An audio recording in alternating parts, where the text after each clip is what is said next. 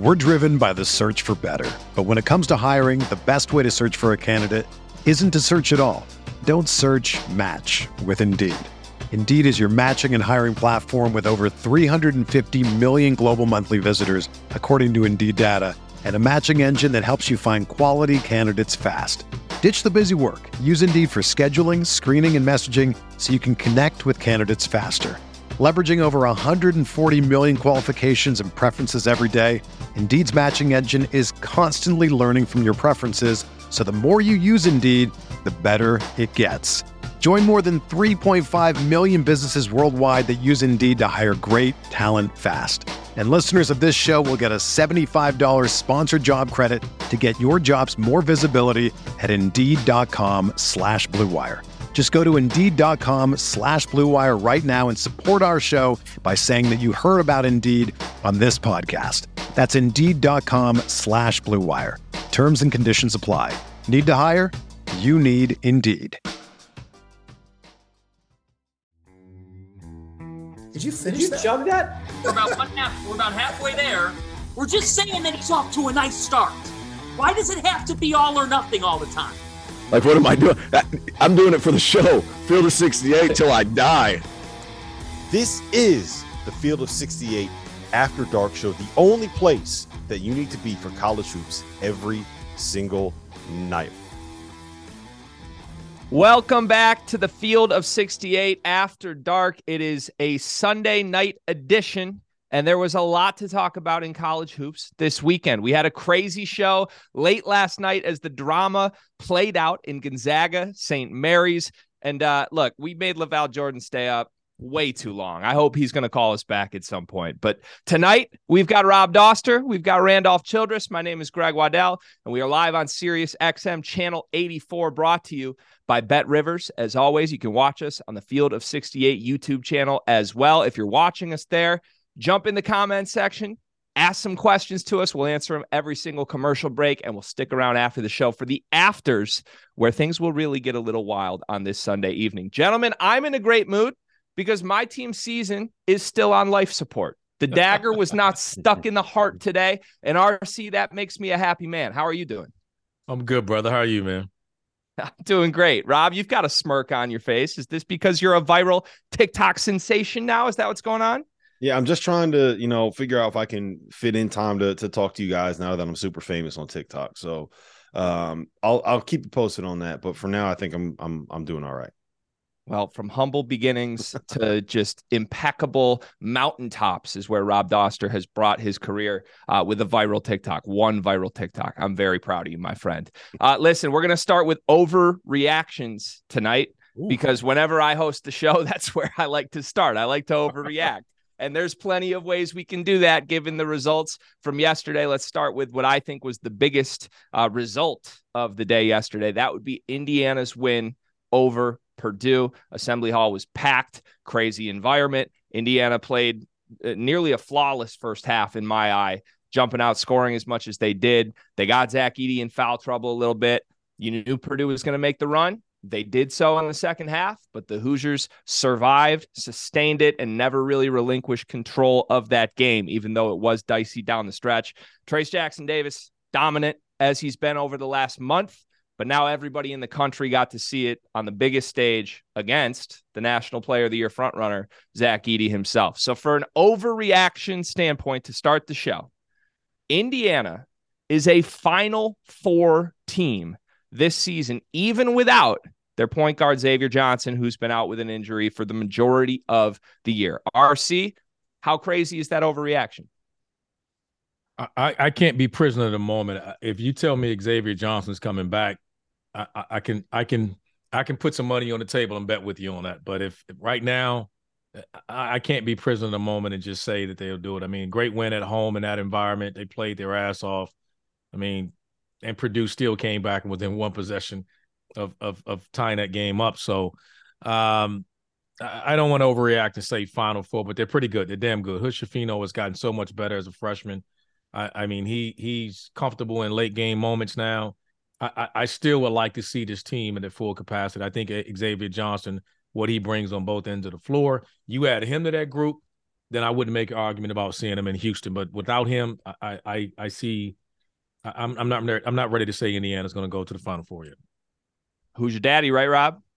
Who's your daddy, RC? Look, you might not want to be a prisoner of the moment, but you will never go viral on TikTok if you don't. Like you. If, if Right. you leave Okay. yourself as not being a prisoner of the moment, I will go ahead and be a prisoner of the moment. Okay. Now, I'm going to say that I do think that Indiana has a ceiling of getting to a Final Four. A lot of that has to do with the fact that uh, this year is going to be wide open. Um, there's just the the the parity between like the top five and like 30 to 35 is just too great. I, I think it's going to be an insane year. I think you could say like anybody in the top 25 can get to a Final Four and, and not have it be that crazy of a statement. Um, but the biggest reason I think so is one, I I, I do believe that Xavier Johnson is going to be back. I Um. I, th- I I think that he is trending in that direction. I think it's going to happen sooner rather than later. Um, if he comes back, and you're telling me that you have Trayce Jackson Davis at the five playing the way that he's playing, I'm not saying that he should be the national player of the year, but he is playing at a national player of the year level. You give me Jalen Hood-Schifino playing the way that he's playing, can play on the ball, can play off the ball. You give me Xavier Johnson playing the way that he was playing at the end of last year, can play on the ball, off the ball. Two big guards. You got shooters around him, Tamar Bates, Miller Kopp. You got Race Thompson, who has proven himself to be a good role player. You got guys that kind of understand their jobs. Malik Reneau was still out there. We haven't really talked about him at all. That is a team that I think is going to be very dangerous. And it's not just because they have the weapons offensively and a guy that's playing at a player of the year level, but they're guarding now. They're playing defense now. They're getting stops now. And I know that that in the second half, Purdue kind of warmed down a little bit, right? Well, you know what? You know what happens when you go up against a team that's number one in KenPom in offensive efficiency, that has the single most dominant player, as you put it, Greg, the single most dominant college basketball big man that we have ever seen. They're going to be able to get some points. Indiana held off a run from the best team in the country, and they won a game that they should have won, that they needed to win. I, I'm buying them. I think that they have a very, very high ceiling. And in a year like this, where literally anything can happen in the tournament, I won't be surprised, I, I'm in. Let's see it. Let's make it happen. Who's your daddy, baby? Who's your daddy? Listen, next next block later in the show, we are going to break down our title contender tiers. Uh, and I think Rob's point that this is a wide open year, anyone could really get to a Final Four this year, may come back up in that conversation as well. But Rob, I want to push back on one thing you said. You said that Trayce is playing at a National Player of the Year level. Is he actually? Because Zach Edey had 33 points and 18 rebounds in this game. He missed four shots in 19 attempts. Like Look, he was no he was one- better no than one's Trayce. in stopping this. Shaq Edey this year. All right. Uh, whoa, whoa, whoa, whoa, Trust whoa, me, I get it. Y- No one's there was stopping him someone. There was someone on the field at 68 that, That was have been me. saying, "Oh, that was you." I didn't know it was you. I wasn't sure who it was. Yeah, I, it I didn't oh, remember. oh, it was me. It oh, was was me. you? Oh, okay, okay. It was me. I went out on a limb, Okay, and okay, uh, okay. and then that limb broke, and I fell, and it hurt, and uh, I came back down to earth. Um, but in a normal season, if you look at what Trayce Jackson Davis has done over the last month, like he'd Yeah. be in the mix. He would. He would. Who knows- He's in the mix. It's He- just Not- he's not so dominant. No, no, no, no. I'm only saying in the mix of you got to put guys in it, right? You got to put it like this. It's really at this point it, with that performance. You you want to you want to say how great you know Trayce Jackson Davis was, and then ZD dominates it like that.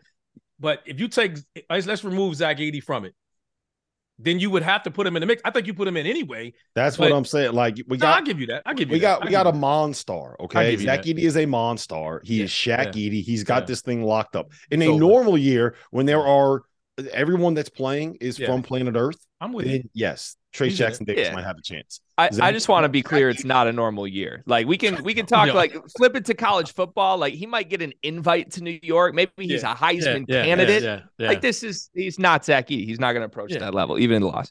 Um, yeah, I I don't think you're crazy, Rob, for saying there's a Final Four ceiling. I just think the I want to see what they look like with Johnson back, and it sounds like we might actually get that. But um, you know, this team had a lot of preseason praise, a lot of conversation that they were going to be the best team in the Big Ten and potentially a national contender. And even when they were healthy early in the season, I don't think they really looked the part of that. Then they just got hit with the devastating news that Xavier Johnson might be out for extended time. They lost Race Thompson as well, and they really had to regroup. And it really led to Trayce saying, "Let me put this team on my back." And But he's it, done it wasn't. It months. wasn't just. It wasn't just those guys. Like remember, Hood-Schifino missed some time with a back injury. Yeah. Trayce Jackson Davis was like. I had, I had one source tell me that he's they basically had to duct tape his entire back to be able to get him out on the court to play. Like he played through pain that most players would not play through when they have NBA draft stock on the line. So Um, it wasn't just like they were really, really banged up. I mean, they had their own, they had their own fan base calling them soft and everything else, and we knew about the threatening letters and all the craziness that was going on, and then now they've, man, how's that thing changed around? Yeah, Yeah. soft my ass, huh? Fla- flavor of the month, right? Uh, all right, let's let, let's flip from Big Ten country to ACC country. Duke Carolina, the best rivalry in the sport, maybe the best rivalry in all of sports. Jon Scheyer, Chapter One, he gets a victory at home for the Blue Devils last night, and Dereck Lively was sensational. I mean, this is a guy who was ranked by many as the number one recruit in this class. Uh, that production, at least offensively, maybe not what some would expect from a typical number one recruit in this class, but defensively, he was the story of the game last night. I mean, singularly, he impacted that game more than any other player on the floor. For me, ACC country is your country, RC. So, for overreaction purposes, Duke has the highest ceiling of any team in this conference. Obviously, there's Carolina, Virginia, the highest ranked team in the conference, Miami. We saw them make a run in March last year, heading into postseason play. Duke has the highest ceiling this season. Fact or fiction? I will go fiction. Um, I, I, would say it's Miami. If you had, if I had to hedge my bet on it, I'd, I'd go with Miami as a team that's built to make run. I think the, the presence that Omier gives them inside. There's a difference, there's a physicality with this group. They had a great game. I thought the best game in the in the ACC was that game against Miami and Clemson. Mhm. And I take away the hype of Duke and North Carolina. That was a big game, and Miami went in there on the road and got one. And that's a tough out, man. I mean, we gave you know we gave we gave Nigel Pack a lot of crap early in the year, and let's let's be honest. I mean, the kid's playing bad. He's playing much better right now. The team is playing well. I, I I like their team. I just think that if I had to bet on a team that can can beat you in many ways, uh, I- I'd bet Miami. I still think that Duke has some issues shooting the basketball, and I think that'll catch them in the long run. Um, but I love what their freshmen are doing. They just hadn't had a time. I mean, the injury bug, Dariq Whitehead's still out. I mean, it's a great win for those guys to win at home against against Carolina. We know, but we don't even know what Dariq Whitehead's going to bring to them. I mean, he came back. He was starting to get himself together. Now he's back out with another injury again. I I think he'll be back soon, but it takes time. I mean, we'll need to see what that team looks like in full strength, and that's something we hadn't seen. They've had they've only had their guys together for twelve games this year. That's hard to judge Mhm. when you hadn't had your full, and particularly a player like Dariq Whitehead who gives them so much versatility. Especially when so many of those key pieces are freshmen. Yes, Right. Like a lot of those guys you want to be able to work into minutes. And Dariq Whitehead's like his season just hasn't been able to get going and take No. off. The No. preseason injury, then he got sick, then he got injured again. Um, and he just hasn't really been able to find his groove. Uh, I'm I'm I think I'm with you that Miami's the the team with the highest ceiling here. Uh, as Jim Boeheim might put it, the best team that money can buy is what uh, Jim Larrañaga has there. Um, with the eight hundred thousand dollar man and Nigel Pack look the the guard play to me like Yes. that's that's what matters so much and um to turn it back to duke because i want the segment to be about duke is jeremy roach to me made so many big plays down the stretch of that game and something that really stood out rc was that when they needed a bucket right they're up by three or uh yeah it was up by three at the end of the game um he ba- uh, Scheyer basically draws up a play to try to get jeremy roach going to his right hand and get into the rim he didn't draw it up for, for anybody else. He didn't draw it up for Filipowski, who might be ACC Player of the Year. He didn't draw anything else up. He got Jeremy Roach where he needed to go and had him go make a play. And I think that says a lot about the kid, uh, who I mean, look, he's been banged up too. He's been dealing with a turf toe. Um, so I think the combination of Jeremy Roach kind of coming into his own a little bit and Dereck Lively being enough of a presence to completely throw Armando Bacot off of his game. I, I really like this Duke team.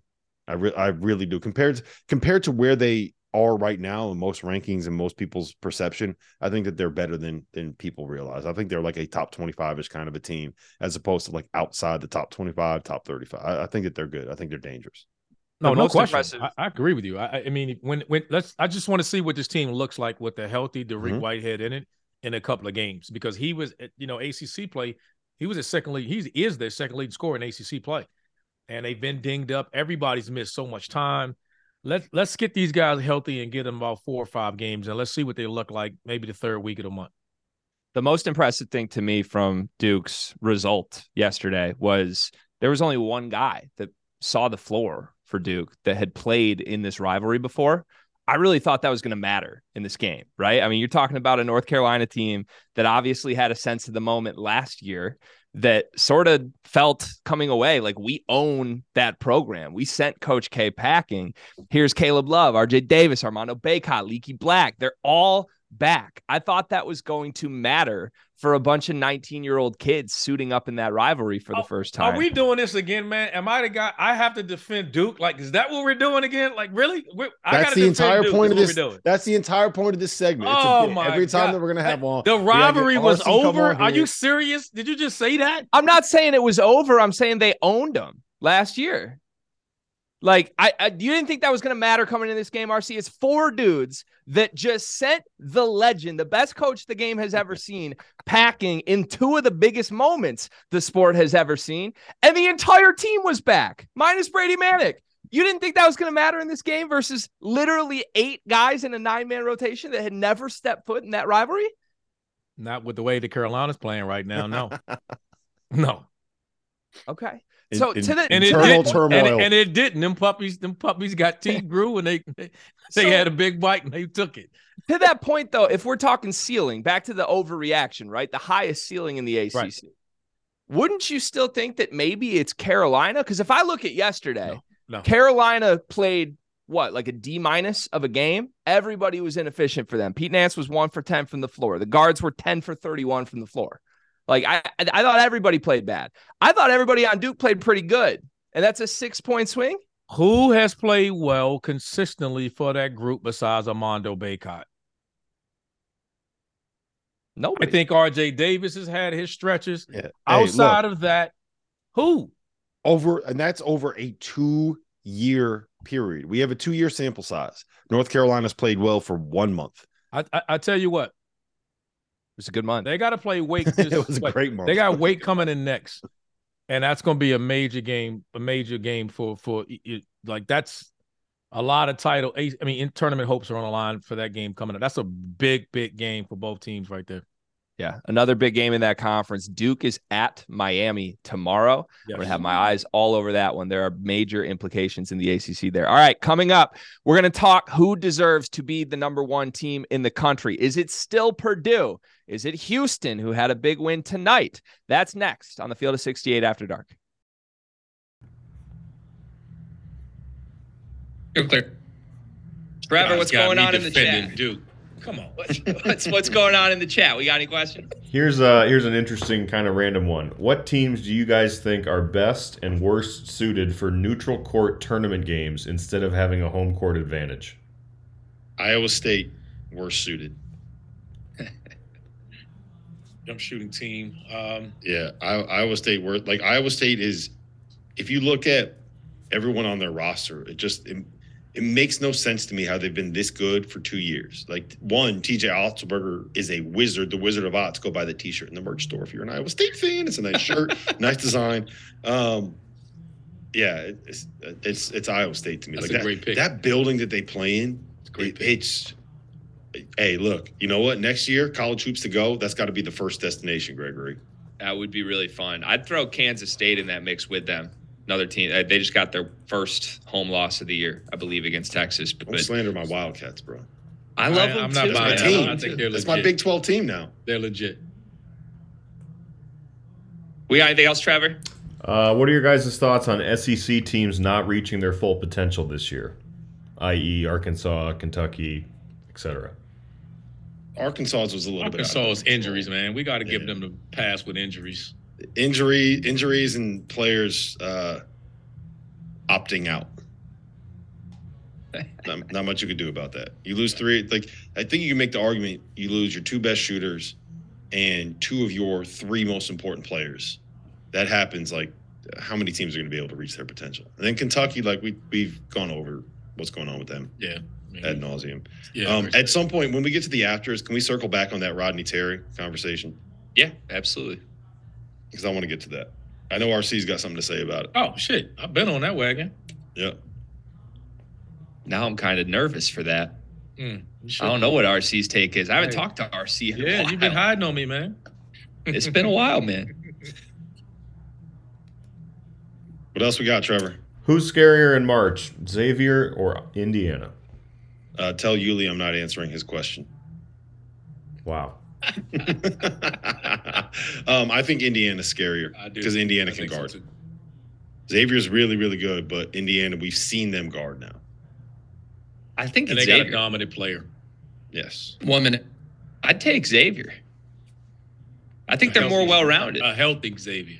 Yeah, if I, I yeah turn injuries off, I think they got five guys that can beat you. I think Indiana has one and a half. The the only my only concern is well, one, I'm assuming that Xavier Johnson is back. So then you have like two and a half. And two, if on the night when Xavier isn't making shots, like how they're I don't know if they're gonna be able to win. Right? If they have an off night like they did against Creighton, like they have before, it's going to 20 be very seconds. difficult for them to be able to to win games. The games. question Just- is, do they defend well enough when they're not shooting the ball well? Right. That's the question. That's uh that's my type. You know how you got friends who just have like a very toxic type romantically? That's me with teams 10 seconds. like a 110th ranked defense but a top 5 offense. I fall for go. it every Three.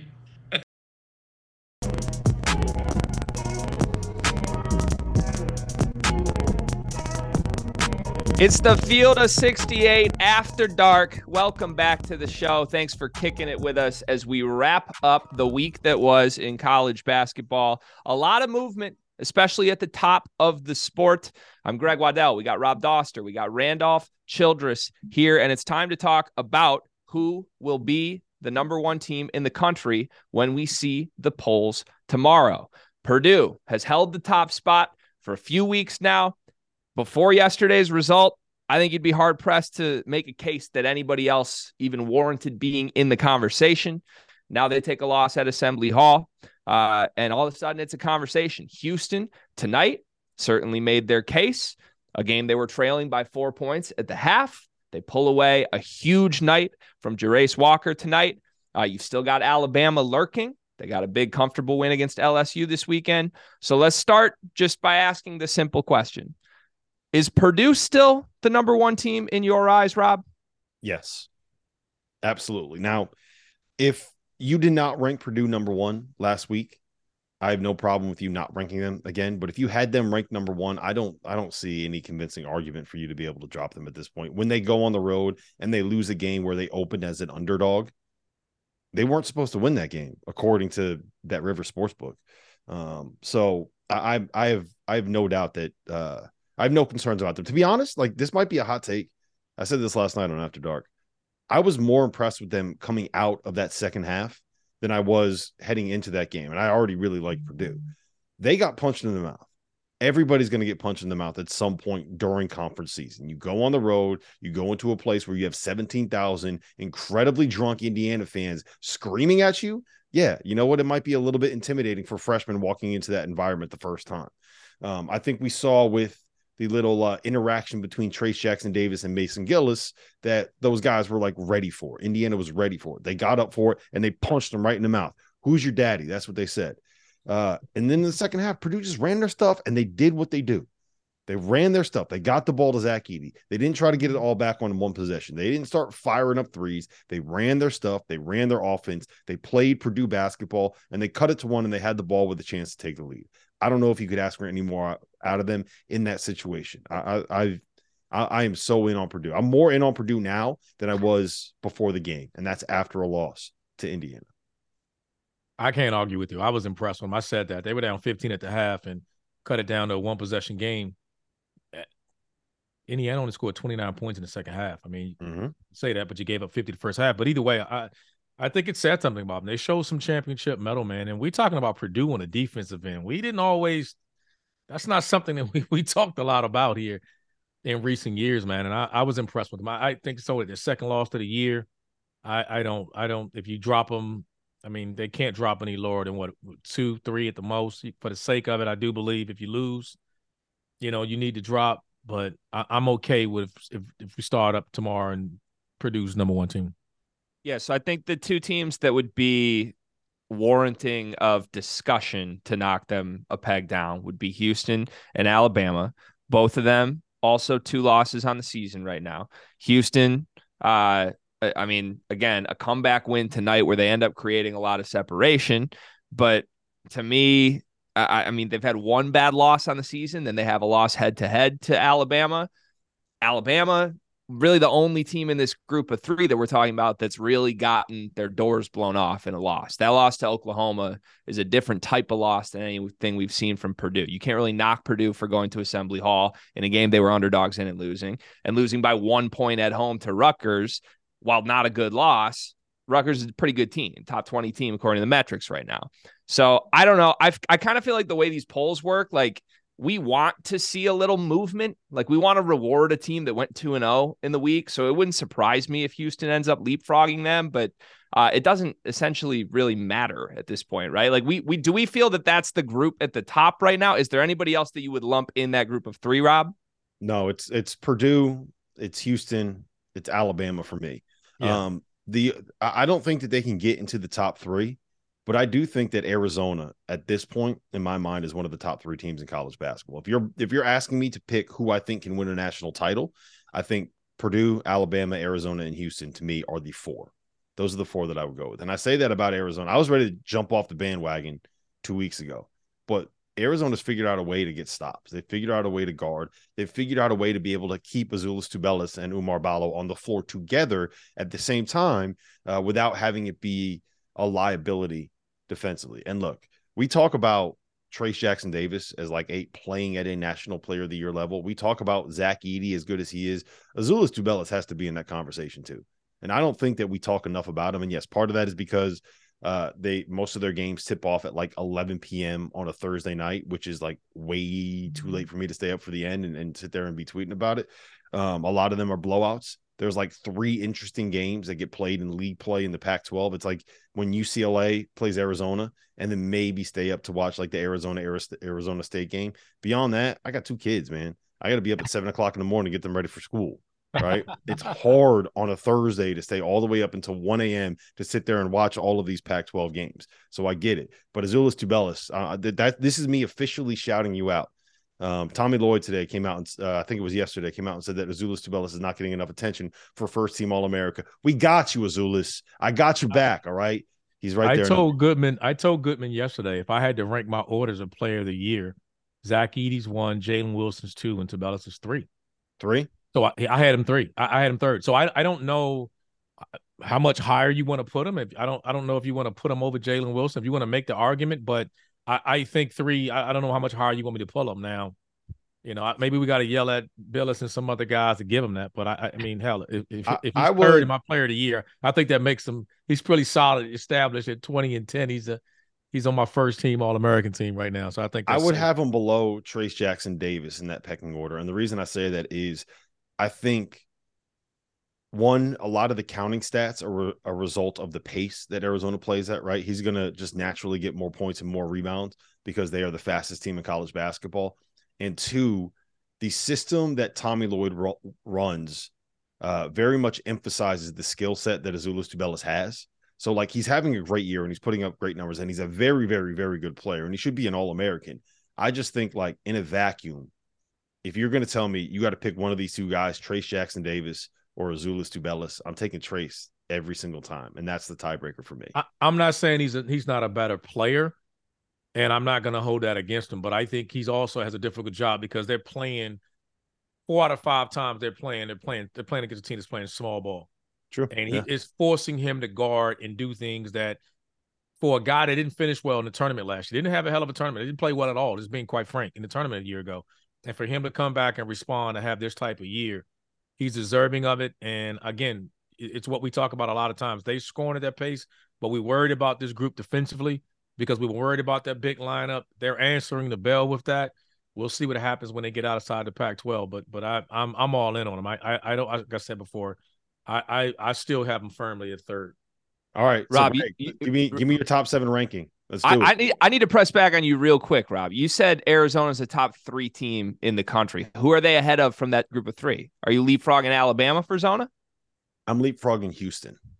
Oh, okay. Leapfrogging All right. Houston. All right, I'll let you speak on that when we do our tiers here. Maybe you have a little okay. reason there. So I do. I'll, I'll, I'll go through my top seven. If, if, we all made a list of our top seven uh, title contenders, potentially in different tiers. To me, uh, my top three are the three, well, three of the ones we just mentioned: Purdue, Arizona, and Houston. I would call them order? tier one in that order. Tier one. Those teams are going to be there for me. Uh, no questions asked. Tier two, slightly behind them, teams that I, I think are as talented as teams in that group, but I have a few little raise my eyebrows to. I put Alabama and I put Baylor there. I think Oh, if oh, Baylor, who was in the first three? Purdue, Arizona, Houston. That's my answer for top three, tier one. Oh, so you put them in your top three? Yep. Mhm. Yep. Okay. We'll get to yours, RC. Don't you No, no, worry. no. I, I'm glad this isn't a phone call because I hang up on you guys right now. If this was a call, Oh, come on. I just I hang up right now. Okay, so what's your list? What's no, your no, list? no. 'Cause My last two are list. wild. Finish your list because Well, I my- I didn't. This Arizona dropping up in the top, bumping them three out. Like, stop it. Alabama's out. No, come on, you can't Not, do that. Go not ahead, bumping them. I said that's tier two. I'm worried. I, I don't think that the RC way is like, Alabama finish your little list, Gregory. Finish The your way- little list. the way Alabama plays basketball to me is not as sustainable for a six game run in March. Oh boy. All right. Keep yeah. Okay. Keep it going. Keep it going. What do you mean? Oh boy. What no, come on. Who's your My- last two? If Who's your you if two? you thought the first five were wild, you're gonna love these. I got Xavier six. I got UConn seven. Yes, sir. go, Greg. Yeah, yes, sir. hey, uh, Trevor, write down in the notes for the show. Uh, Greg gets a raise. Listen, Hey. if there's one thing we know When you're listening to this, say no. Just say no. when the entire country is a mess, UConn always wins the title. Their last two titles have been when the tournament just blows up. If we're expecting parity, I expect that UConn to find a random way. All right, RC. Uh, RC took exception to everything I said on that list. Not What's your seven? everything, but you, you. How do you argue against Purdue, Alabama, and, and, and Houston? Like, like you dropping Alabama? You telling me shooting threes? And I mean, no, stop it. I, am not As a you that. title contender, yeah, we've we've seen what happens when that team's not hot from three. They're susceptible to losing by 30 to Oklahoma. They did. They, that's that's a one time thing. It happened once. All right, all right. I'm giving you. You tell me Arizona. Okay, I'll give you that. I do have Arizona in my next group. I have UCLA, Baylor, Kansas, and Arizona will be my next group of guys. Outside the first three. Okay. Mine, my I have a I have a top four. So my top four were Purdue one, Alabama two, Arizona three, and Houston four. Um, I dropped Houston out of it just because I think that uh what the, they they rely a little bit too much just on toughness and physicality, and I think that there are enough teams that can kind of take advantage of that. There's a lot of teams that have a lot of really good big guys in college basketball this year, so I'm a little worried about the matchup perspective. Um, I'm going to push back on you at Alabama, Greg. I think they're just they are they are better defensively than they are offensively, and I think that they can win games multiple ways. And I think that they have a great player in Brandon Miller, a go-to guy. But I mean, your argument that they might go cold one night is kind of a, a convincing one for a team that relies on three pointers. So I don't hate it. I don't hate it. Um, I disagree with it though. Uh, then my next three are UCLA at five, Marquette at six, um, and then Kansas at seven. And the only reason I have Kansas in there, everything on the court right now is just like, yeah, I don't buy it. But they got that guy on the sideline that just figures shit out. Just so, figures gets it done. um, Yeah. You know what's funny though? You know what's funny? I also told you guys for this rundown to put together three teams that are kind of off the radar that no one's talking about that can win a national title. And one of my three was Baylor, and both of you guys have them in the top seven. Yeah, you got to trust those guards. I, have and I don't see why you guys wouldn't with a healthy UCLA. I think they got to change. We talked about I got them Pac-12 five. teams. Okay, I you got got them them five. five. Okay, Yeah. I already said. All right, we're uh, we're we're gonna head to break. We'll continue this discussion over on the YouTube channel for anybody that's listening on Sirius. Uh, coming up, we are going to break down some results from tonight. My Wolverines got a big win to keep their season on life support, and then we had some chaos elsewhere in the Big Ten as well. That's next on After Dark. Okay. I don't All right, want to we- do any chat continue this? questions. I just want to hear Greg explain more about his uh, six and seven. No, I'm I, I'm I'm I'm. I want your off the radar this. picks, Greg. If you, like if you're six and seven, where Oh Xavier and UConn, Understand what's kicks I don't no I I want to go back to RC. He's gonna say Michigan. No, I'm absolutely not gonna say Michigan. You won't. No, I catch me got I got Michigan. I got, I got his back on this one, RC. He said UConn, I got Michigan, right? That's Oh called being a team God. player. Hey, that's that's one TikTok viral sensation to another, Rob. I appreciate that. Uh, RC, what's that crazy about just flip flopping Arizona and Alabama in terms of trust in the NCAA tournament? Because that's how I'm framing this. I'm not talking like What have you seen did- from where did you- Arizona? did you have- what have I- you seen from Arizona that you trust so much? I think In the Arizona's- tournament? Yeah, yeah. I think Arizona's A game is higher than Alabama's, and I think where are where did you have Alabama? in in tier two, the top of tier two, my fourth team on my list. Ah, okay. I thought I you just didn't put have them. separation between tier one and tier two. I And thought you guys you are didn't have acting like. I committed Okay. crimes against humanity. You did. 39. Blasphemy. Just blasphemy. That's not as crazy. Hey, my other two off the radar teams, one I had Indiana, and the other one I I had had to. Creighton. I like the sleeping on Creighton. Creighton. Pick. I like the Everyone's sleeping on Creighton. Hey, can we? So, is part of the Indiana love just the belief that Xavier 15. Johnson is going to come back fully healthy and be awesome? Like, have we not seen Xavier Johnson before? I don't need him to be seconds. awesome. He just needs to d- defend, which he's capable of if he's healthy, and, And just being an There we go. experienced and an RC. experienced guard. Three, two.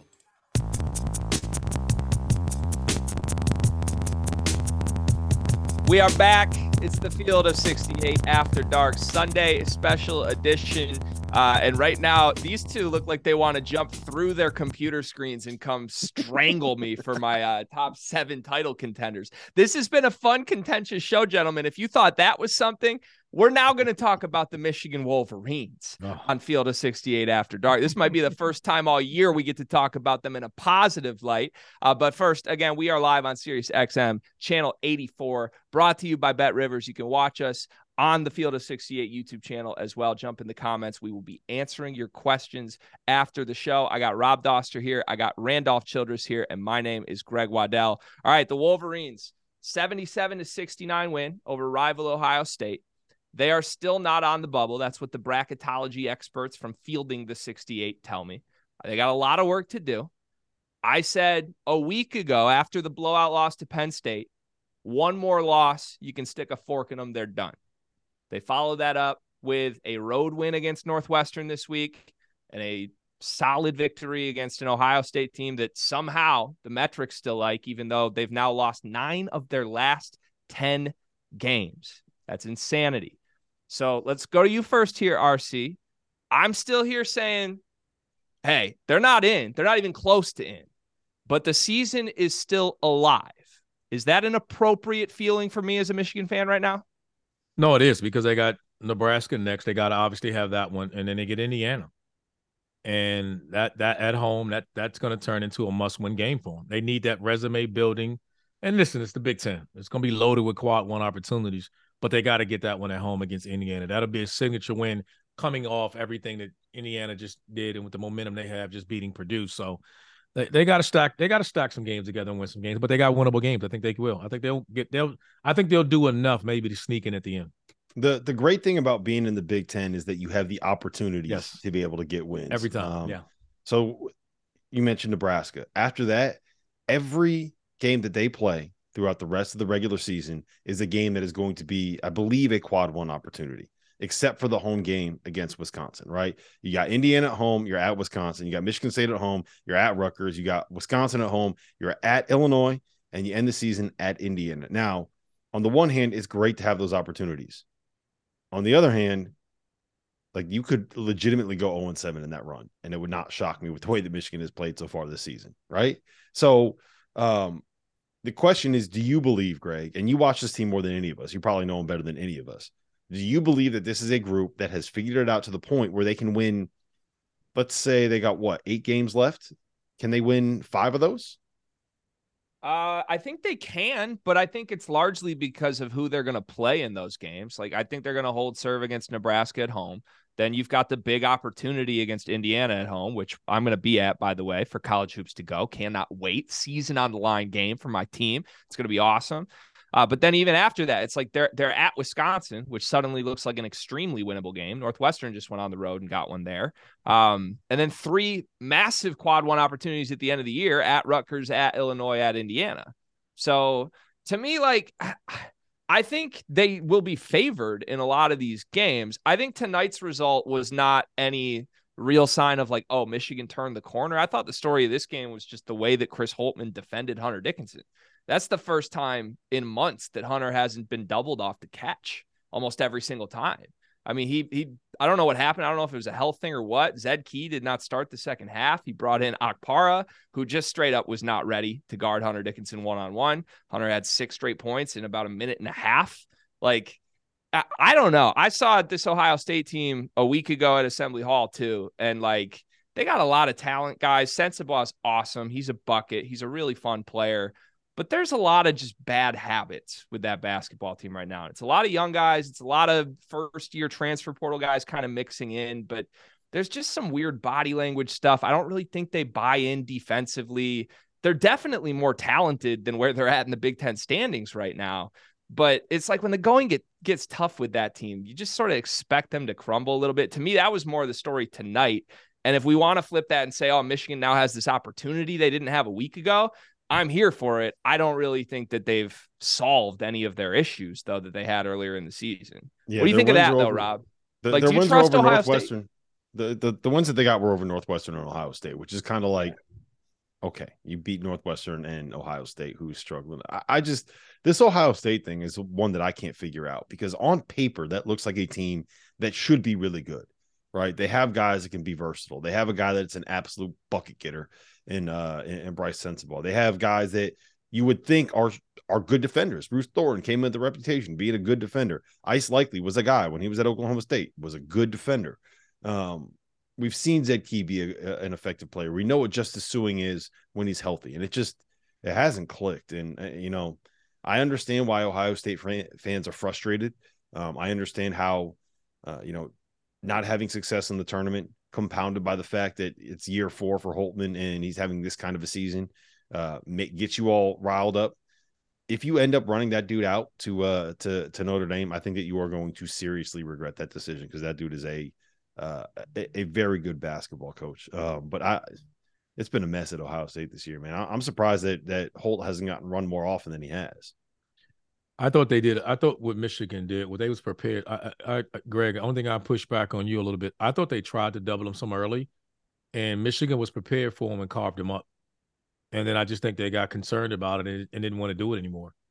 Um, and, and then after that, the last thing you want to be, or the last problem you want to have, a position you need to have difficulty defending is a, is a five man in the Big Ten. Like if you got d- yeah. difficulty defending the post in the Big Ten this year, this this is the wrong year for that. I think one of the issues is they're just a they're not a great shooting team, and they're a lot they're a bunch of mid range jump shot taking guys, and and as we all know, that's one of the worst shots in basketball. But they're just not a great shooting team, and and it's hard you know, it, it, when you're not really good offense, sometimes your offense cannot be good enough, and it puts so much pressure on your defense. And I don't know, there's not there, there's not rim protection there. It's not like they got a guy in the back that and everything breaks down as an eraser.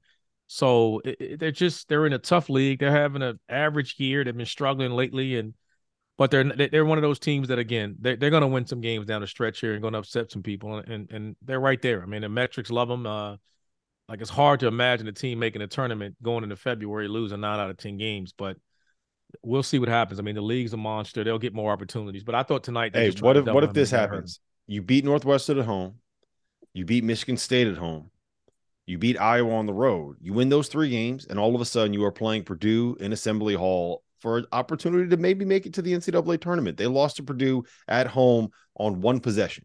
They had the ball down by two with a chance to take the lead, and they fucked up the final play that uh of that position. I remember like it was uh, Bruce Thornton made a mistake trying to get the ball to Brice Sensabaugh. It was uh, a freshman thing to happen, but you win three games and you got Purdue, and that's a chance for you to get into the NCAA tournament. So it's like it's not like they're out of it. They got the numbers, right? They got the metrics. Sometimes that's the hardest part. Now you just need to actually go out and win some games.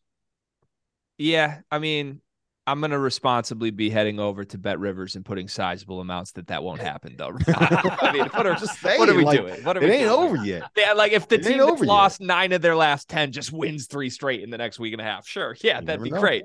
Uh, can I can I push back on you on Holtmann though? Did you say did I get a quote great coach from you on Holtmann? Did I say great? I thought so. Maybe I'm putting words in your mouth here, but like he he I, he can coach. He can coach what does that mean in terms? I think it's like, premature to be calling for his job. I think it's premature yeah. for that. I, that's all I'm saying. If you're okay. talking about running them out of town, I, I think that's ridiculous. Okay, unless that's, and I, if you do run them out, run them out for who? Uh, Mhm. I- so I would want to see how this season ends at least before I pick up the pitchfork. But like, I mean, this this is a pretty crazy extended stretch of pretty horrible basketball from this group. The only thing I would just say, like looking at Holtmann, who he's been his entire career, even prior to Ohio State. I mean, in 10 of his 12 seasons as a head coach, he's lost 10 or more games. Like there's losing seasons sprinkled in here. He's never had Yeah, but but you got to put some of that into context, right?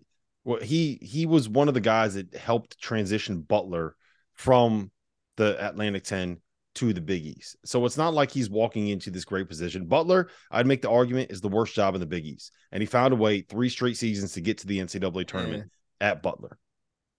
In terms of like spent, maybe it's not the worst because the DePaul still exists, right? Yeah. But um he he he found a way to take a job that is not it at the very minimum. It wasn't in the top half jobs in the Big East Conference, and found a way to get them into the NCAA tournament three straight years. It hasn't been great so- at Ohio State, no, but you know, but this is isn't first- that isn't that kind of what you need at Ohio State though? Like you at least need to show signs of having a great season at some point. And to me, I mean- Holtmann has not come close to that at his time. Yeah, Ohio but they were what were they a two seed in the tournament in in 2021 when they lost? They would have been they were a top 10 team on KenPom in Yep. 2020 when the tournament was- didn't happen. that- He's, this is pandemic. year this is year six The for him. pandemic killed him. Yeah, this is year six for him. He would have been to five straight NCAA tournaments if the pandemic did not happen.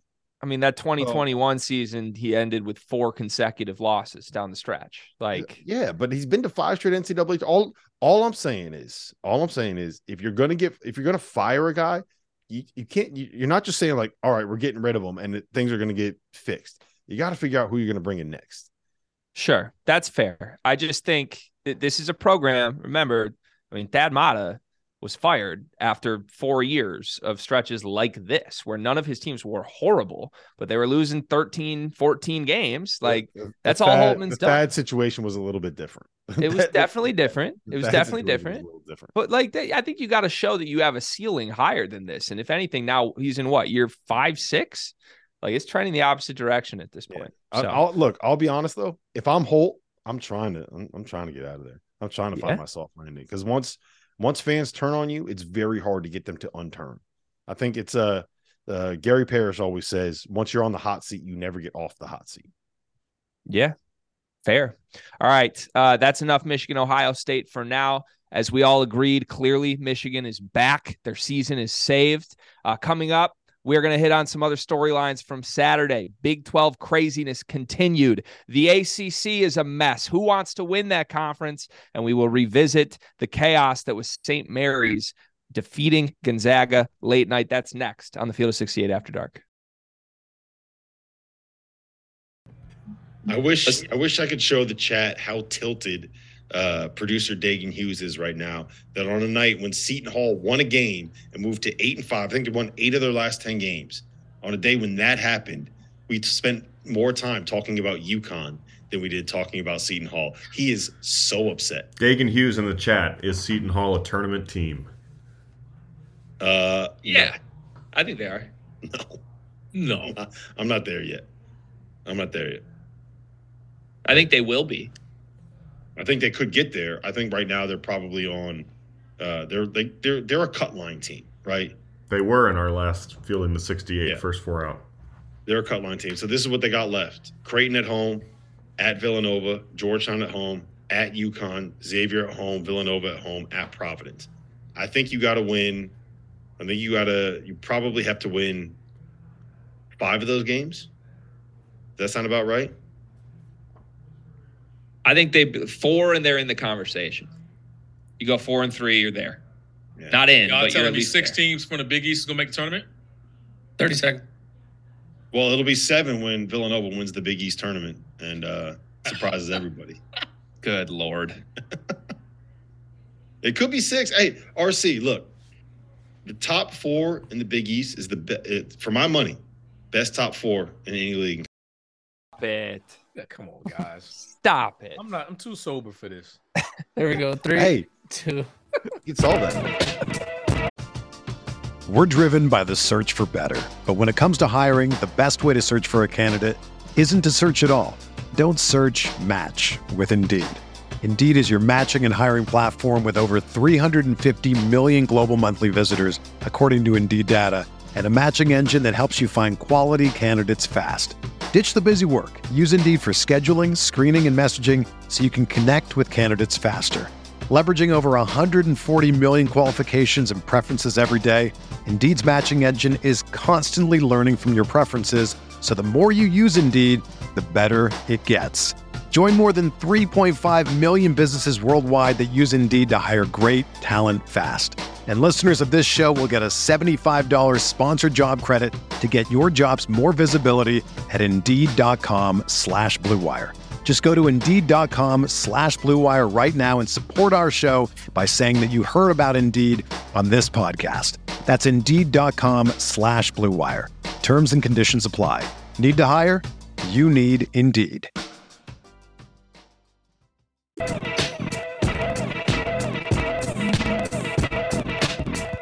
Welcome back to the Big East is the best conference in college basketball after dark. Oh, wait, sorry. That's what Rob Dauster wants me to say. Uh, as we were talking over in the YouTube section uh, during the last commercial break, this man just had the audacity to say, the top four in the Big East is stronger than any other conference in the sport. Rob, I don't know if I'm allowed to go like Max Kellerman mute right now. I'm muting you for the next minute and a half. So we're going to throw to RC for the first section here in the final 15 minutes of this show. Uh, let's talk through some other storylines from Saturday. I actually want to start with the late night game last night because you guys were wrapping the show as this game went into overtime. Uh, St. Mary's gets the win against Gonzaga. They're now in control of winning the West Coast Conference. Gonzaga not in control for the first time I can remember in a ton of years.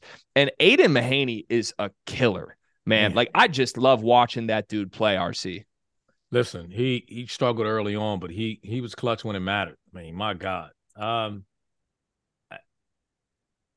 I'm shocked. I, I shouldn't be. I, I shouldn't be. I, I, I thought St. Mary was good. I, I just thought that I was worried coming to this game because I'm kind of like, all right, you know, are they going to be able to beat Big Brother when it matters? Like this was a big game to create so much separation in the league, give them a two game lead. I thought, all right, you know, Big Brother's going to step up, take over, show you that hey, we still run this, and wasn't the case. Hey, credit to St. Mary's man. Haney was was that dude. He was a closer. I, I don't I don't know what to say. I, have we've had I, have been on record. I've been big believer in Gonzaga, but man, that was the, and it's listen. St. Mary's a good team, but the way he just got wherever he wanted late in game, I, I was I was just concerned about them just being able to guard. We talked about the point guard play for that for Gonzaga, and he he looked like arguably the best player on the floor. Do you know the last time that Gonzaga did not win at oh, least oh, a God. share of the WCC regular season title was 2012. That's how long ago it was. 11 years. St. Mary's uh, won the outright regular yep. season title. Rob, um, that's crazy. That was Drew Timme's redshirt freshman year, wasn't it? was, just I mean, that's insanity to me. Uh, Rob, was this seriously? Was this more about St. Mary's being like a real national contender this season, or is this like we're skeptical in Gonzaga? Oh man! First and foremost, Greg, that was a great joke. That was that was good. I did not see that one coming. That was good. um, I think it was more about St. Mary's, to be yeah. honest. Right? Like I think Gonzaga is not the Gonzaga that we're used to seeing in in the last like two or three seasons. Gonzaga right now is what the general public thinks Gonzaga is every single year. They are a team that is good enough to to kind of hang with some players or hang with some programs, good enough to do things like beat Alabama, right? Um, good enough to have their night where they can get hot and they can kind of play with anybody in the country. But their guards just aren't great. Like Nolan Hickman's good, but he's not great. Julian Strawther's fine, but he's not great. Rasir Bolton is a guy that can make some shots, but he's not great. And when you have a bunch of guys that aren't great offensively around Drew Timme, then you're going to have issues on the defensive end of the floor. So it's like they're good, mm-hmm. they're fine, they could win a game in the tournament, they might get to a Sweet 16, but this is not like the Gonzaga we've seen the last three or four years where they're just loaded with killers and loaded with pros. That's not what this team is. They're just they're just good.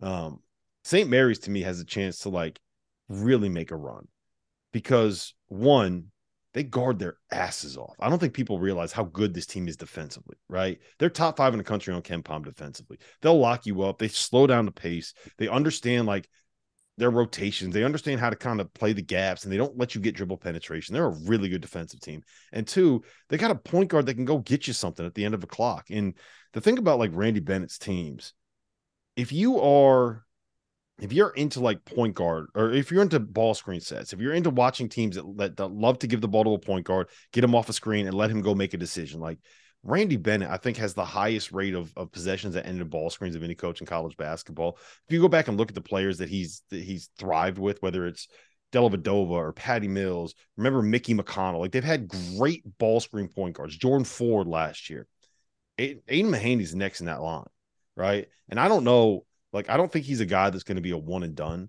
I think he probably needs to be there for like three years, but that dude's going to end up playing in the league at some point. He's just too good in ball screens. He's too good at like he, he just understands how to play. So you give me a point guard and you give me a team that can defend, plus throwing the fact they shoot 37% from three, like you, you don't want to play that team in the first round, man. You don't. No. Like they're good. They're really good. They're legit. Yeah, I, I 100% agree. I think um I've been sort of skeptical to say it honestly. Like last night I was talking myself all afternoon into it. I knew it was the late game. I'm excited to watch it, watching all these Big 12 teams battle it out all afternoon. And all I could think in the back of my head was this is the one Gonzaga's going to get, right? right? Like the fact right. that they're they're an underdog going into this game. It's Gonzaga. They will find a way. And it looked like they were absolutely going to do it early and for much of the even the second half. But man, in crunch time, Mahaney was just so good. He's the one guy that you trust him more than anybody else. Even down two, he makes the play. I don't know how he saw that pass, throws it through traffic, sends it to overtime. And then when it got to overtime, it's like, you got that dude. He's the home. best guard I, on the floor. He was yeah. the best guard on the floor. And and that's what we're talking about. I mean, it was that's the shocking part. I just thought, all right, this was a game. Gonzaga's got to get it. You know, if they lose, they're gonna fall two games behind. I just under the assumption thought they were going to get it, and and then they didn't. I mean, it was a good game, but yeah. All right, let's wow. flip to the Big 12, where I think that conference is essentially a chaotic mess, except right now, Texas has sort of separated from it, right? Like, I love this top six. And why I had to mute you, Rob, is because the top six in this conference it just puts everybody else in the country to shame. But right now, like I, I assume we might have like a four way tie at some point. Right now, Texas looks like they might emerge. When you go on the road to Kansas State and come out with a victory, I mean, that's that's pretty impressive for me right now. They sit at eight and two in the conference standings. Iowa State behind them at seven three, and then you got four teams: Kansas, Baylor, TCU, Kansas State, all there at six and four. Rob, do you think that Texas is going to be able to survive this and win the Big Twelve? I man, it's crazy. Look at what the rest of their schedule is. At Kansas, home for West Virginia, who right now is 15th on KenPom. At Texas Tech, which is never going to be an easy place to play. Oklahoma at home, that might be the one layup that you get in uh in the Big 12 this year, and they beat Alabama by 30 something, right? Then you're home for Iowa State, at Baylor, at TCU, home for Kansas. So, like, yeah, they could find a way to get it done, but they could legitimately lose five of those games. Like it, the, the the that conference every single night is an all out war. And you know what really stood out to me against uh against Kansas State in that game? We talked with RT about this last night. Is Christian Bishop is kind of like when he transferred in there from Creighton, we kind of thought he was going to be like the guy, right? Like it made a lot of sense. He fit what Chris Beard wanted to do, like an athletic rim roaming five that could block some shots, do a little bit of switchable stuff. And he hasn't really found his way the way that we thought he was going to. And then last night in the second half, he had 14 points. He was like six for seven from the floor. He had five offensive rebounds. He had a game saving block, and then he had the steal on the last possession. Um, it made two defensive plays like in the span of six seconds that won that game for them, had the game winning layup. Like it just, when you have a guy that comes off the bench like that, that has not been what you expected over the course of two years when he came in with hype, that is fine playing his role. And he's doing that for a coach that is not the coach that not, not the head coach that brought him there, not the guy that was supposed to be running the program. That says a hell of a lot to me about Rodney Terry and the job that he's doing and the buy-in that he has from those guys. I'm like, they're old. They got what like six seniors on that roster. They got a couple freshmen that play a role for them. They got a bunch of old upperclassmen, 23, 24 year old guys. And I think that's what you need to win this league. Like you need that veteran presence that's not going to get rattled when you go on the road to Kansas. Like the Octagon of Doom is loud. It is loud in there. It is not an easy place to play. And they got kids that were not flustered. They were down by 14 in the first half and they came back to win on the road. Who does that?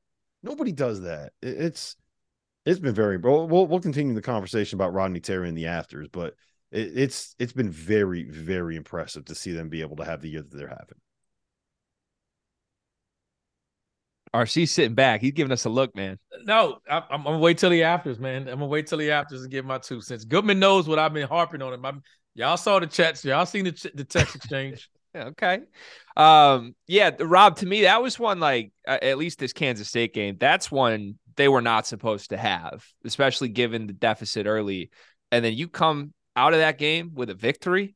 Like that, that is one that might shift who wins the Big 12 to me just with that result. Hey, think about this stretch they just had at Tennessee, home for Baylor, at Kansas State, at Kansas. Good luck. Uh, yeah, that's crazy. Uh, by the way, just quickly, Texas four and one on the road in Big 12 play. They got to go at Kansas on Monday, but who knows? If the trends continue, it could happen. Uh, for Rob Dauster, for Randolph Childress, my name is Greg Waddell. We appreciate you rocking with us here on the field of 68 after dark, and we will see you tomorrow night.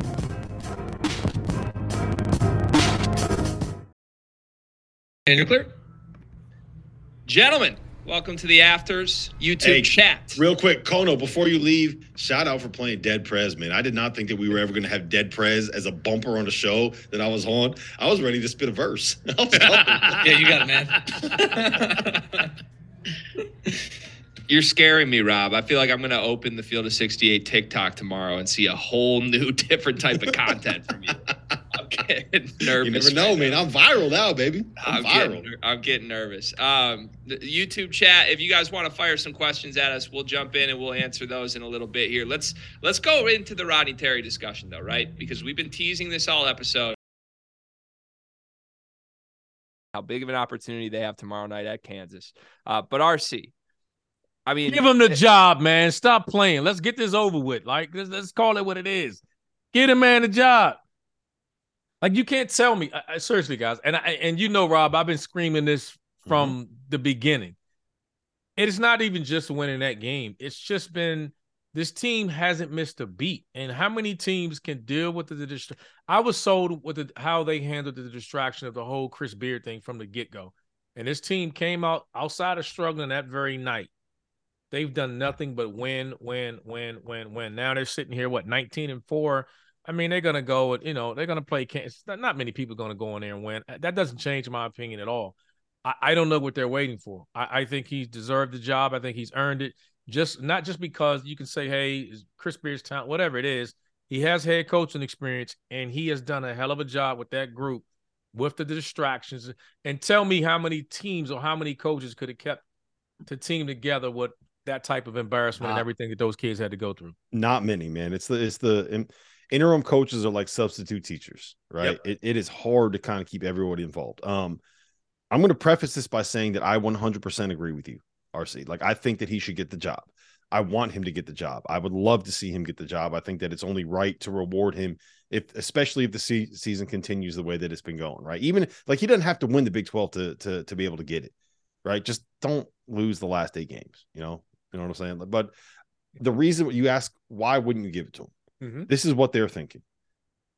Uh, we have a big enough sample size of Rodney Terry as a head coach that even with his ties, he was an assistant for what 10 years at the program, like Lamarcus Aldridge, uh, Booby Gibson, like all like that, that whole PJ Tucker, like that whole class of guys from like Yep. in the early 2000s. He he was involved in getting him there. So he has the Texas ties. And when it comes open, when the job opens up, you never hear his name. And part of the reason you never hear his name is because when he was at Fresno State, when he was at UTEP, he didn't put together the resume that would make you say, okay, we got to get this guy at Texas. Now, you also have to add this season to that resume, right? And I think doing what he's done now has earned the opportunity to give it another year, right? And when I say give it another year, it's basically give the guy a five year deal with a buyout that is manageable, right? So that you don't have to worry about recruits saying, oh, he doesn't have the future. He doesn't have this. He doesn't have that, right? Make it so that it's a fairly cheap out if it doesn't work the way that you want it to work. or if like this is a blip and what he is as a coach is more what he was when he was at UTEP. But I think you have to give him a chance. I don't know how you don't. I don't know how you don't. I- Especially, I don't- like, I don't know you how you the don't. Big Twelve. If if he is the I- head coach and they win the Big Twelve and he does not get the job, we're rioting, man. You coming with me, RC? Oh, I'm, I, heading down- listen, I've been on the bandwagon with it. I don't know I'll what they're at the waiting on. Center, banging on the windows with a sign. I'll say "Fire this to you guys. One thing that always bothered me with Texas fan base about all their sports, let's just say football, because they have so much money, there's this expectation there that it's like even with football, you hadn't been good in how many years? I mean, relevant. When we talk about relevant football, like, come on, man. Like, stop this. Even when you had Rick Barnes there, the tournament wasn't good enough. When did Texas become a blue blood? Like, what are we talking about here? Like, like, like, seriously, like, I, I, that's all my knock. Listen, it's a great job. I get they got money. I get it. But, but you, you had you won a title when Vince Young, what, what, Mack Brown was the coach there? Are you kidding me? And then now even basketball, making the tournament isn't good. When did Texas become this You know national last championship time final Texas four? won a, a regular season title. When was the last time? Do you know? I, I can't even remember. 2008. It's Come been on, man. 15 years since they won a Come on, regular season title, and he's currently in first place in the toughest conference in college basketball. It's got a top six. The team that's in, in, in tied for fourth place in the league standings right now, right, is the team that Greg put fifth in the national title race.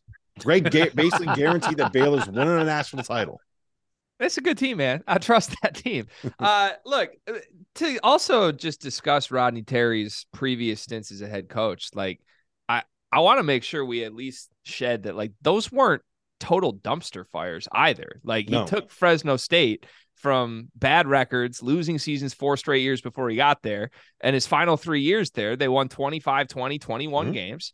Then he goes to UTEP. His first year, they're eight and 21. He follows that up with a winning season. Then COVID happens. He goes 500 in year three. Like, I, who knows where that was trending? But both those stops, the year he ended his tenure there, they had a better record than where he started. Eh, so no, look, he's he is a he's a good basketball coach. The only thing that the only and and again, I I think that he should get the job.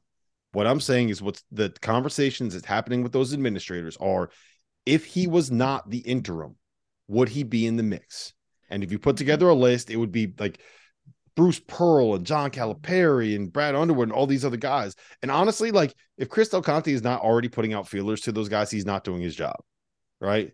Because you ha- you have to know you can't you can't have that be a public spectacle where those guys say no. I would have to the- concerns with all those guys when you're looking at it like now. Like you sitting there talking about everybody. You got Kentucky ready to run Cal out of there, and you Mhm. want to take that on. Like, what are you looking for?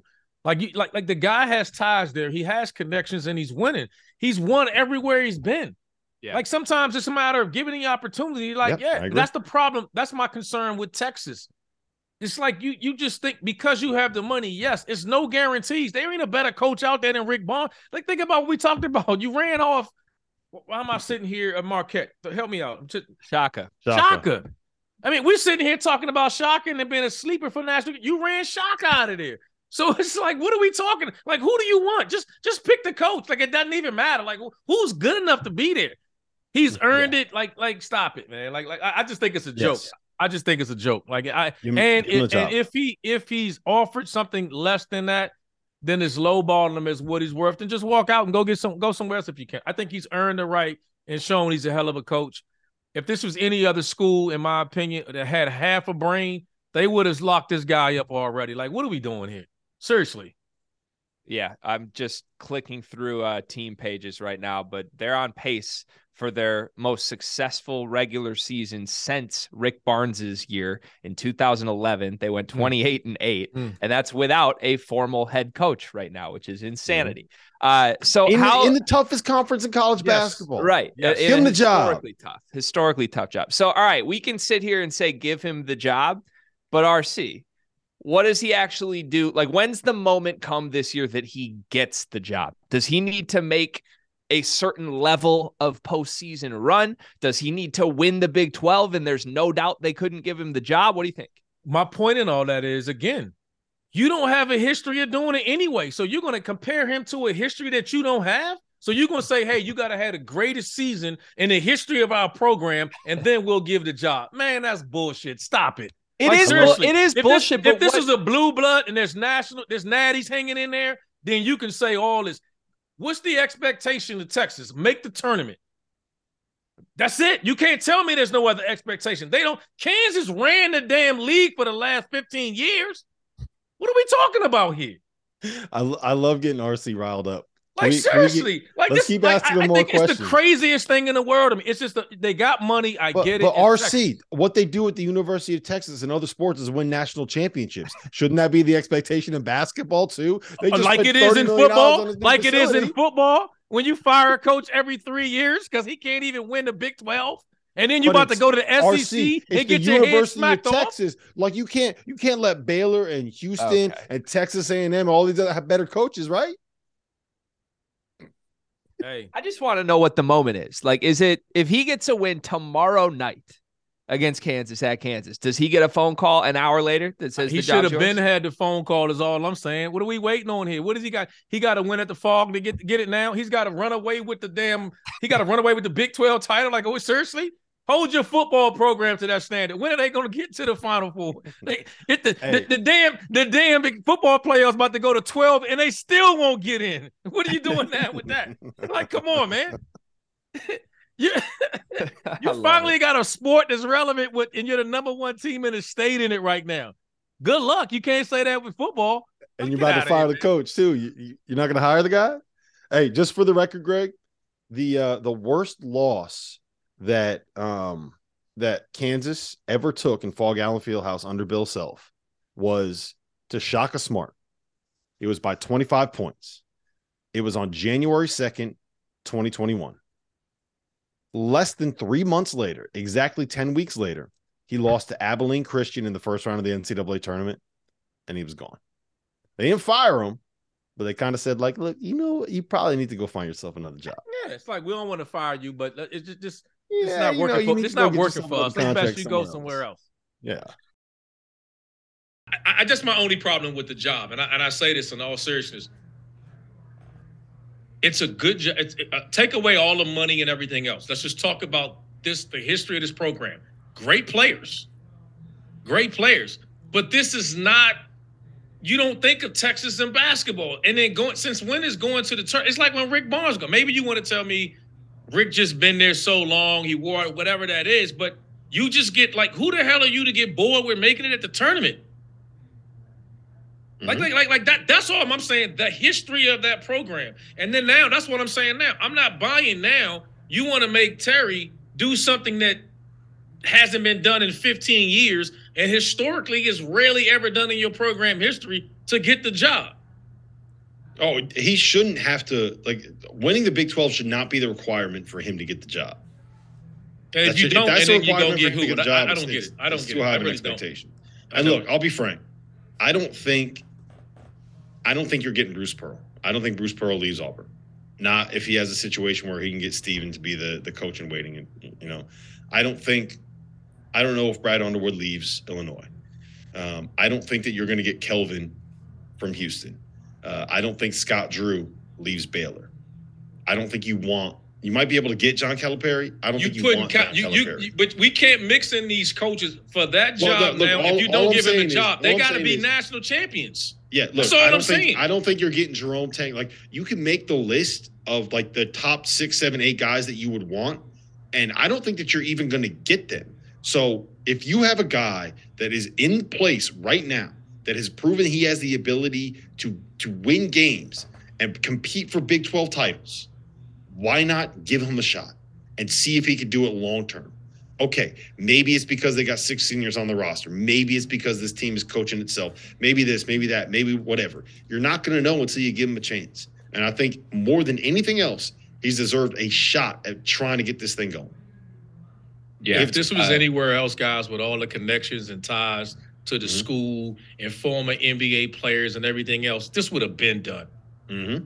Do, do we get, is that a disagreement? You know what I'm saying? If, with the connect, if, if if it was somewhere else, if this were you and I with no ties to the school and this was happening, I give you that. But we talking about a guy that's been there that has connections and ties to guys. If this was any other school, this announcement would have been over. This would have been a New Year's announcement or something. This would have been happened. Mm-hmm. Yeah, for sure.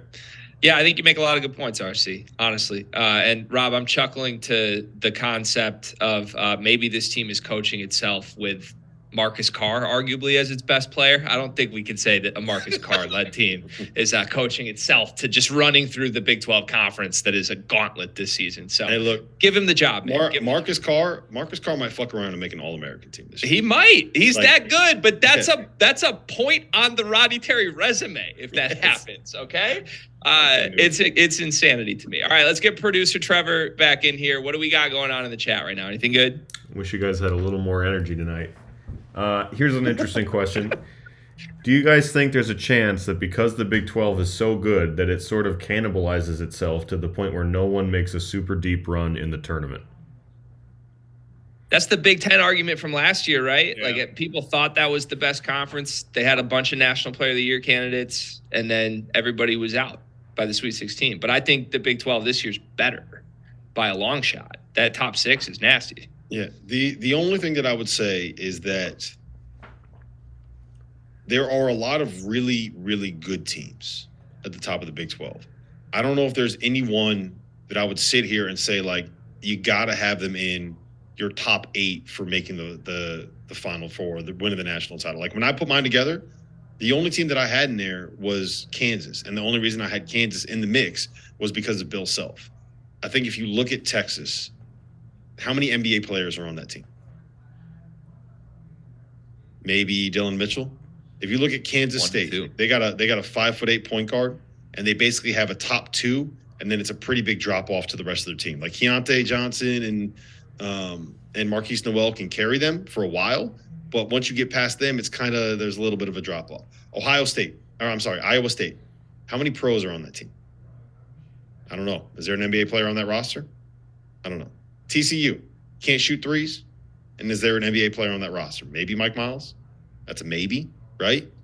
The only team that I can see that you can kind of plug into the mix is one, Kansas because of the guy on the sideline, and two, Baylor. One because of the guy on the sideline, and two because of the fact that they may have the best backcourt in the country.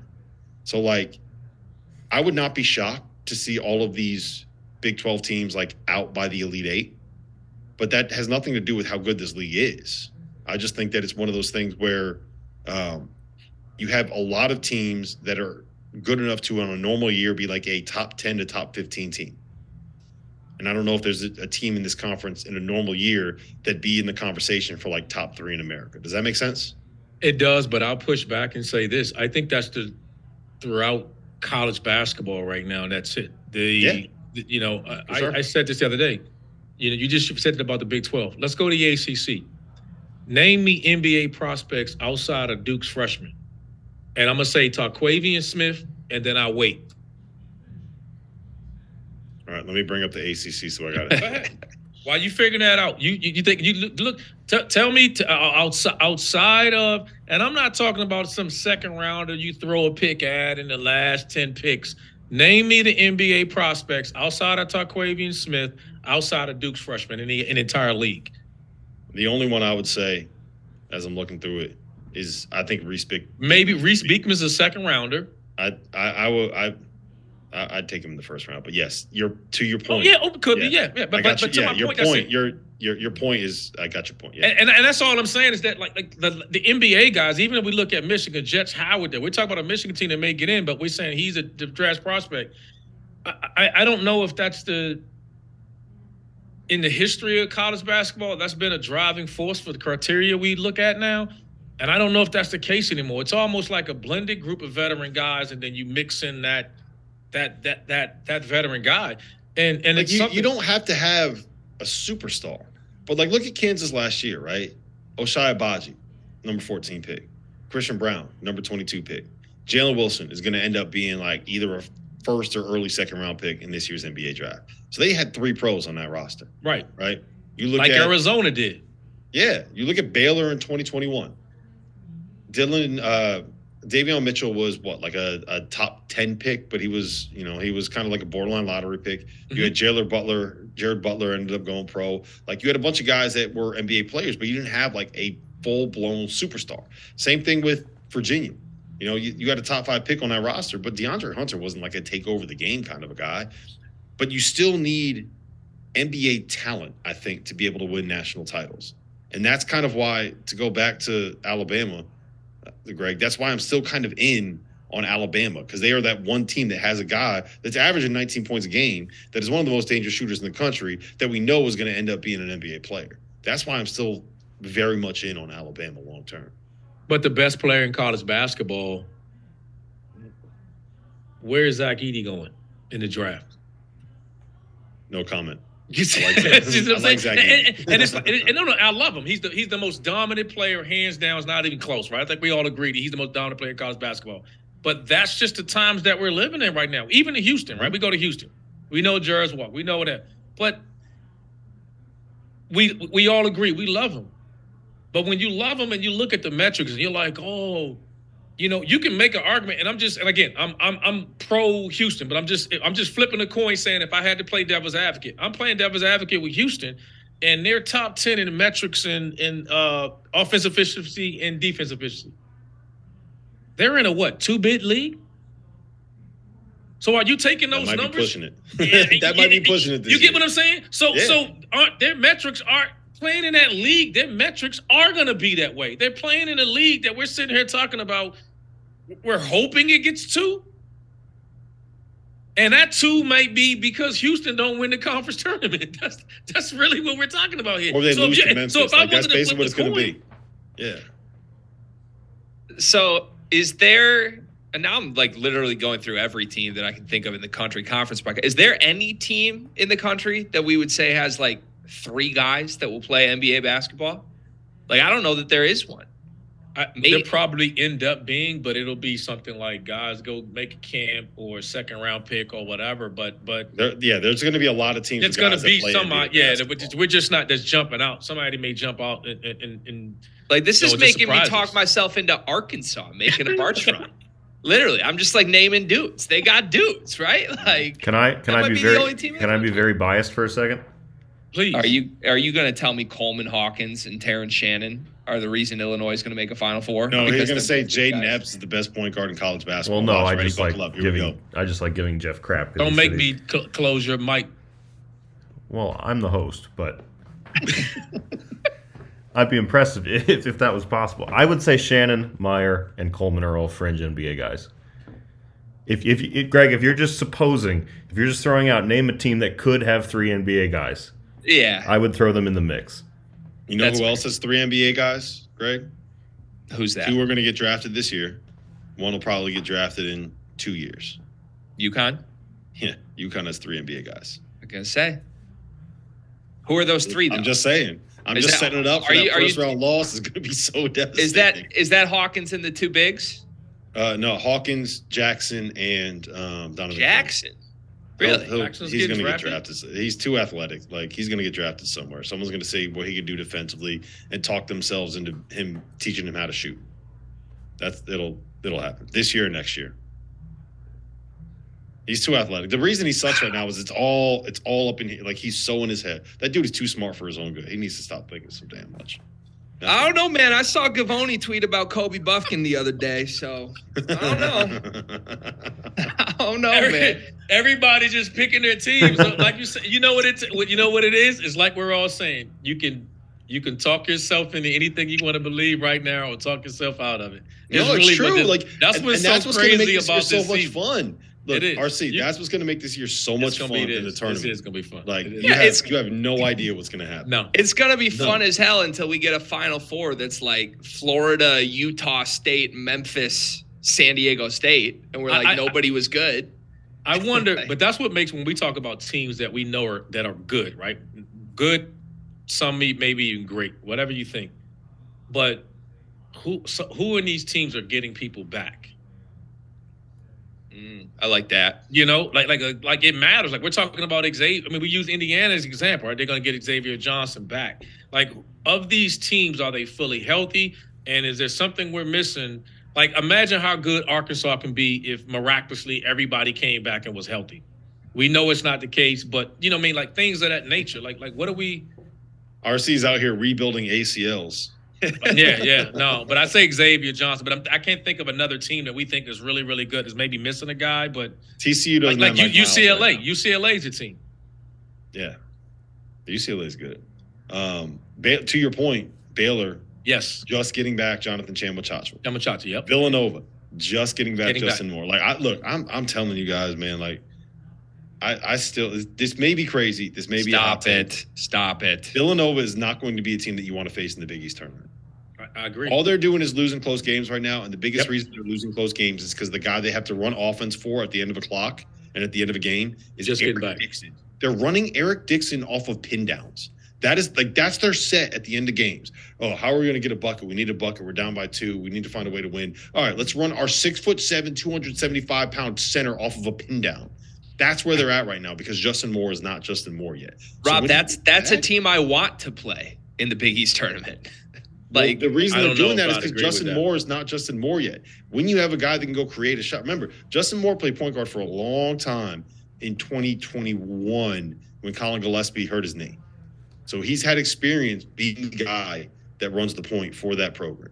I would be worried about them for one game. Will it happen like back to back games? Can they do it four times in a weekend? In a week, I mean, for a tournament might be tough physically for somebody like him in this situation.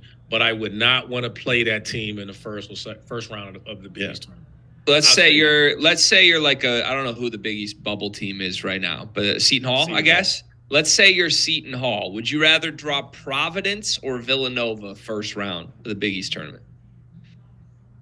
I don't know. Uh, are you assuming that Seton Hall would be the five seed then? I don't know what the math would be. I just want like where, when we say I don't want to see Villanova, like let's compare them to the actually good because you, teams. well, in the you can't East. pick the top. Let's say they're going to be a team at the bottom. yeah, the So issue it- wouldn't be Seton Hall. The issue Right. would be like if Villanova Villanova right now is it projects to be the seventh seed in the Big East tournament, right? what And so we're, we're meaning- saying they're the seventh scariest team, and they project to be the seventh seed. Like that's No, not they're a the, they're the set, so they're the seventh seed in the tournament. You're telling me if you're Xavier and you're going to Madison Square Garden and you're going to play a fully healthy Villanova team that has healthy Justin Moore, who is an all conference player, Caleb Daniels, who's an all conference player, Eric Dixon, who's an all conference player, Cam Whitmore, who's a top five pick, and Brandon Slater, who's a guy that is the prototypical 23 year old three and D wing. Like, that's brutal for a first round if- matchup in the Big East tournament. If like, I had my that's choice, all I'm uh, saying. yeah, against Georgetown, DePaul, Butler, St. John, and Villanova. Villanova is not the team in that group that you want to play.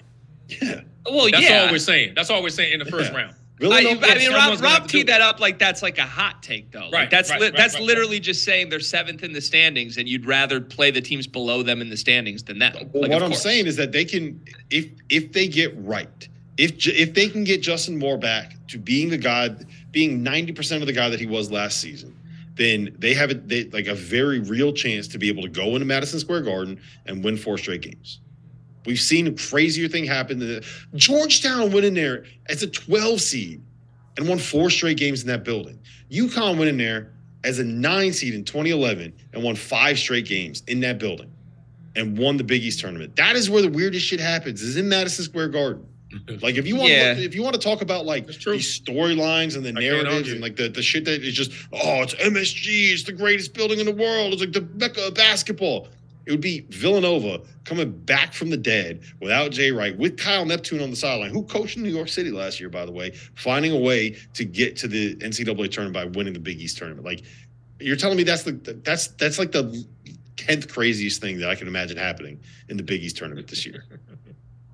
I mean, that's Jay Wright was courtside in Ann Arbor tonight calling a game. That's not going to happen. I'm sorry, but like, come on, let's let we got to have some dose of reality to what we're talking about down the stretch. You picked UConn as the seventh most likely team to win a national Yeah, that's title. one And spot lower than they're ranked on Ken? Pop, I'm the only one drinking here, and you're the one saying the craziest shit. I, You're me they're one spot lower in my rankings than they are in Ken Pomeroy's rankings. Me, Dauster. I, I, so I say Villanova could Villanova is, a, is could win the Big East tournament. You say UConn can win the NCAA tournament, and I'm the one saying the crazy stuff.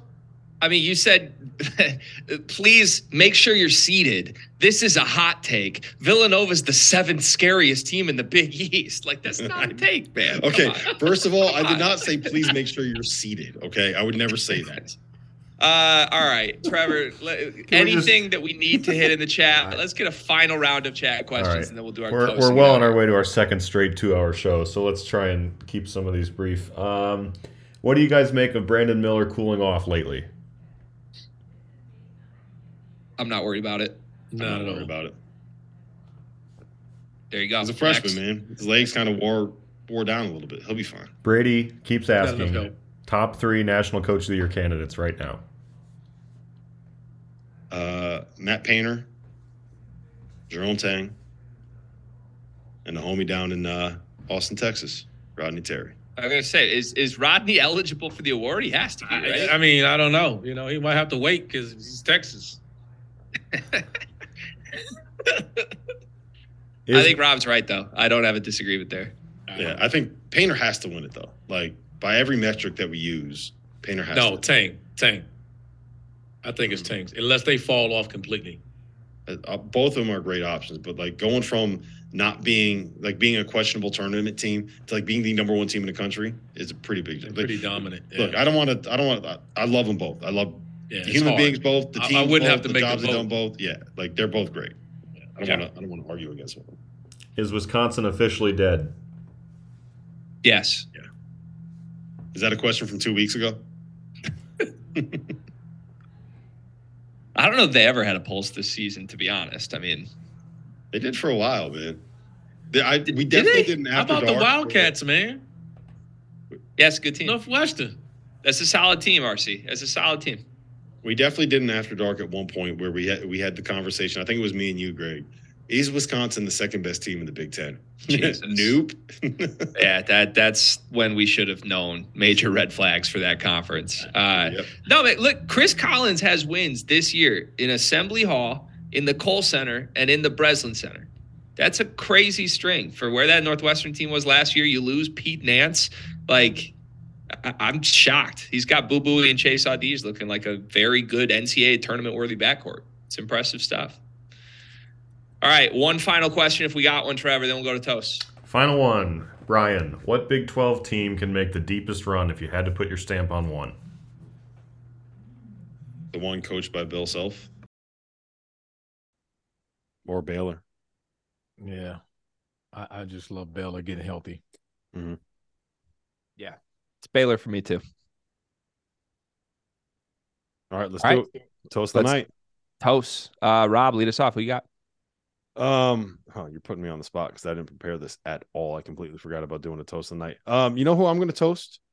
I'm going to toast uh Kevin Baggett down at Rider, sitting at first place in the MAAC. They're the local team. I took my son to a to a Rider game a couple weeks ago. They beat up on Quinnipiac. So uh to the Bronx, they beat up all Manhattan, first place in the MAAC. Gotta love it. Cheers. RC. Yeah, I'm gonna go with Coach Sampson. Coming back, getting a run on the road, road against a, Simpson, a, a Temple team that's been playing well. Won four in a row, beat them earlier last month, and uh, they came in there with a convincing performance tonight. They were down at the half, came out second half, and it wasn't even close after the first five minutes. Yeah, I think it was like a 13-0 run to start the second half. It was impressive. Jarace Walker's awesome, by the way. Like I I feel like when discussing how good Houston is, I feel like we don't talk about how good he is enough. Like we still talk about that backcourt. He is so good, man. He is really good. All right, mine uh I'm going Big 10. Keisei Shocker. Tominaga, man. 30 points tonight for the Huskers at home, and he is fun. I don't know how much anybody out there's watched Nebraska basketball this year, but like this You're the dude expert. is You're the this, expert. This dude is unique, man. He's like the- Nebraska fans love him. He's a Uh, bucket. yeah, like he he literally has a sense of the moment. He has these creative shots. Today, the big one that brought the house down, he fumbles the ball on a pump fake. It drops right back to him, and he hits the three. Of course, uh, thirty points. That was a career high for him. Very fun player. K Tominaga. Cheers. Cheers. Covered salute. him in um in Orlando, man. They, they were using him early on like he was Vinny Microwave. He was coming in and just ran plays for him. He shot it, he shot it, he shot it, then he took him out. And then now with I'm seriously, he would come in, play five minutes, get up like four or five shots, come back out. That's how he played. And then uh with the injuries, but he can flat out score, man. He's another one of them European guys that went home and played on their national teams. And they're just coming back to college basketball with all this confidence because they've been playing with men and and uh Tominaga's been really he's been really good. It's been fun to watch. Yeah, an extremely fun player. Also, a guy who could probably teach Rob Dauster a little bit about uh, going viral on social media. He's got a pretty big following out there, Rob. Just want to throw that out there. All right, boys, this was fun. A highly entertaining Sunday show. Pretty quiet slate tonight. We made the most of it. Credit to you guys. Credit to the YouTube chat for rocking with us as well. Producer Trevor, we appreciate you behind the scenes. Uh, for Randolph Childress, for Rob Dauster, my name is Greg Waddell, and we will see you tomorrow night on the Field of 68 After Dark.